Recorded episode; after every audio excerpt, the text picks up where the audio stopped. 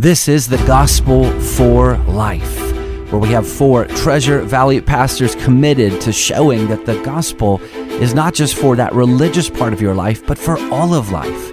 You never graduate from the gospel. Around the table today is Russell Herman, pastor at Cloverdale United Reformed Church, Jonathan Van Hoogen from Dayspring United Reformed Church, Vinnie Hanke from Valley Life Community Church, and Ryan Hemphill from Treasure Valley Reformed Presbyterian Church. To catch earlier broadcasts, just search The Gospel for Life wherever you subscribe. To find out more about this ministry and about our annual conference, go to reformation boise dot com. Welcome back to The Gospel for Life. Once again, Vinny was unable to be with us t- today, so back in the studio is Josh Bales joining us from The Well. Josh, once again, always good to have you with us. So glad that uh, I'm on the show with you guys today. And Ryan and Jonathan are with me, and we have been going through Ken Sande's book, The Peacemaker. I, I'm gonna I'm gonna go off script just slightly, and it has to do with... The show is script? I know. What? I know. I know. It's, it's I missed all, something? It's all changed. Does something change since I've been gone? Oh. He writes down what he's going to say. Which is, are we organized? But I, I, as I was driving here today, I, I saw the name of a company on a on a truck, and I because we're a local show, I, I don't want to say the company name, but it, it just struck me that sometimes companies have very interesting names that they've used, and it took me back um, to when I was first married, and my wife and I were living in the northeast corner of the state. And it was back in the day when I was still writing all of my, paying all my bills by check. So every month I was writing a, a check to the company that provided natural gas to our home. And the name of the company, and I, I've got to just wonder about the people who named this company. Like, at Nothing what point is by accident. Like, at what point did nobody step up and say, I don't think that's a great name? But the name that I wrote on the check every month was People's Natural Gas. and, and I'm like, in the meeting, shouldn't have somebody said, um, like, wait a second, guys. Wait, wait, wait, wait, wait. Have we really thought this through? So where are we at in forgiveness here? I mean, Ken Sande's book, Peacemaker. And probably their junior high son is probably at the table going, yes, that's what we want. So, um, yes, that, I, like I said, has nothing to do with the show, but it really just struck me as I was driving past this truck, like, huh, naming something really does matter, and naming it well really does matter. So. But you remember the company. I do, but you know what? They've now since go. changed their name. Oh, bummer. Okay. No, no, it's not, not a bummer. Not a bummer. But all of that, there's no good segue from nope. that to this. But we have been talking about The Peacemaker by Ken Sande. You did go off script. I That's did go off script. Sorry about that. No problem. Um, we've been dealing with four G's: glorify God, get the log out of your eye, gently restore. And, and we just started yesterday talking about go and be reconciled. And specifically, we've been talking about that we need to forgive as God has forgiven us. And this is coming from Ephesians chapter four. And, and that section really provides so many great just insights for interpersonal relations. And at the end of chapter four, he says, let all bitterness and wrath and anger and clamor and slander be put away from you, along with all malice. Be kind to one another, tender-hearted, forgiving one another as God in Christ forgave you.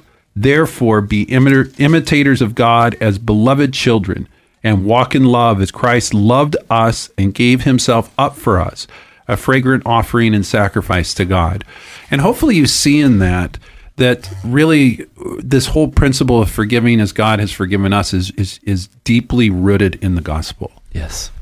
And I think what Paul is arguing is if you really understand, truly understand the gospel, it then affects how you interact with other people. Well, Jesus came to reconcile us to God. Mm-hmm. So this last G, go and be reconciled, is literally imitating what Christ has done for us. Mm-hmm. So if we're unwilling to go and be reconciled, then we're we're practicing anti-gospel. Mm-hmm. And to that too, back in chapter two, verse fourteen, for he, Christ himself, is our peace, who has made both one and has broken down the middle wall of separation. He's talking about, you know, the division between Jews and Gentiles, but in that reconciliation to God, but he's also the means through which we are reconciled to one another. Yeah. And, um, you know, that back in chapter four that this is coming from, forgiving one another. Mm-hmm. You know, it's not a mentality of, you know, Paul saying to one person, you get, you need to forgive these people and yeah. you're fine. You're not doing anything to them. Yeah. No, there's a mutual shortcoming, and we're all sinners in need of God's grace and have to forgive one another. Here's the thing, like in our in our conflict, so the it's a given that we're going to have conflict whether you're Christian or non-Christian. Mm-hmm. And and in your conflict resolution, you're going to imitate one of two people. You're going to either imitate Christ, who came and reconciled us to the Father, and we're going to follow that same pattern, or we're going to imitate Satan, because Satan is called the accuser. He's called the slanderer. And being unwilling to forgive is mm-hmm. following what the accuser does. Mm-hmm. So that's those are our two choices. And I like, I've heard, you know, Josh, in your membership classes, you'll often say to people, like, we will fail you, or we will disappoint yeah, you. We will. And uh, and I think that's so, it's, uh, I'm going to steal it from my own membership classes, but it's important for people to know when we enter the church that we will at times fail one another. It's just a matter of time. Yeah. And we're just imperfect people. Right. I mean, we've, we've got a perfect Savior whom we're growing more and more to be like, but we are imperfect ourselves. And we have to recognize that in ourselves in order to be able to forgive others too. Yeah. Mm-hmm. You've heard us say on this show so many times that this is part of the reason why we would say to you that you need to preach the gospel to yourself every day. Mm. Um, if you're having trouble forgiving somebody else, really the solution is to resaturate your heart and mind in the gospel truths. Mm-hmm. And that's really what Paul is saying at the end of Ephesians four and, Ephes- and beginning of Ephesians five. Go back and, and remind yourself of what Christ has done. And that's that's daily. That's not a, I, I felt that way forty years ago when I first came to Christ. I mean, we d- daily need to be reminding ourselves of these things. Yeah, when we recognize who God is and what Christ has done, we can always say, along with Paul, I'm the chief of sinners. Mm-hmm. So we've been working through these list of principles of forgive as God forgave, and the next one is forgiveness is a decision. We've talked a little bit about this, so you guys can be brief on this. So what does he mean here? I think it goes back to what we talked about yesterday. It's not based on feelings. You know, we at times we don't feel like doing something, but yet we have a duty to do it. And uh, Josh, as you mentioned yesterday, that oftentimes those feelings follow. So it's not based upon, oh, I okay, I feel like forgiving this person, so I'm going to. But no, you have to make a conscious decision that this is going to happen. Well, it's it's active. It's an action. It's in, in one sense, you know, love is that same thing. Love is an attitude that prompts an action. And this forgiveness, there is an attitude that comes with it, but it's an attitude that it results in an action. Yeah. And that's what we're talking about. Yeah. He gives four principles. He says, therefore, if you've decided, if you made a, a decision to forgive, you make four promises. And I think these are so helpful. He mm-hmm. says, I will not dwell on this incident. Second, I will not bring up this incident again and use it against them. Third, I will not talk to others about this incident. And fourth, I will not let this incident stand between us or hinder our personal relationship. And I think those are so important to that, just have that, in our mind. That goes back to what where we ended yesterday was, you know, how do you forget? Well, this is part of that forgetting process. It's not the same as as forgetting, but it is in place of forgetting. I will not dwell on it. I will not bring it up and use it against you. I will not talk about it. I will not gossip it, about it. And I, I'm going to maintain our relationship. He summarized this for young kids as good thought, hurt you not, gossip never, friends forever. Mm. And that's just mm-hmm. a helpful little device, I think, as as we interact. Because sometimes we can say, well, I forgive you. And then all of a sudden, we're, we're mulling it over in our heads yeah. and we're getting worked mm-hmm. up about it. Or we're talking to somebody and say, like, oh, this happened to me. Yeah. Well, you're picking the offense back up. Yep. Like forgiveness is saying, uh, I release you of the debt mm-hmm. that has been incurred. And then, you know, we part, and then I pick it back up, and I start, wait, well, maybe he, he owes me still on this, and that's it, it's it's kind of a violation of the of the uh, ninth commandment that you're going back on your word. Mm-hmm. Mm-hmm. The next principle is when should you forgive, and we talked about this kind of at the beginning. And let's just quickly summarize what where we've been. Can, can I at least bring up maybe a verse that maybe... Yes, please. So when should we forgive? When the condition has been met, when repentance is brought. But like, how serious is God about this? Well, there's a verse in Scripture. I don't know where you guys feel on this, and if, if you disagree, that's okay. But uh, Jesus said, if you are bringing your gift to the altar and you remember your brother has something against you, uh, leave your gift and go and reconcile with your brother and then come back. And I think a lot of times we apply that to Lord's Supper, uh, and I don't think that's a it's necessarily a wrong application, but like, wh- when do we bring gifts to the church? In our offering, in our tithe. How how how serious is God about wanting us to forgive one another?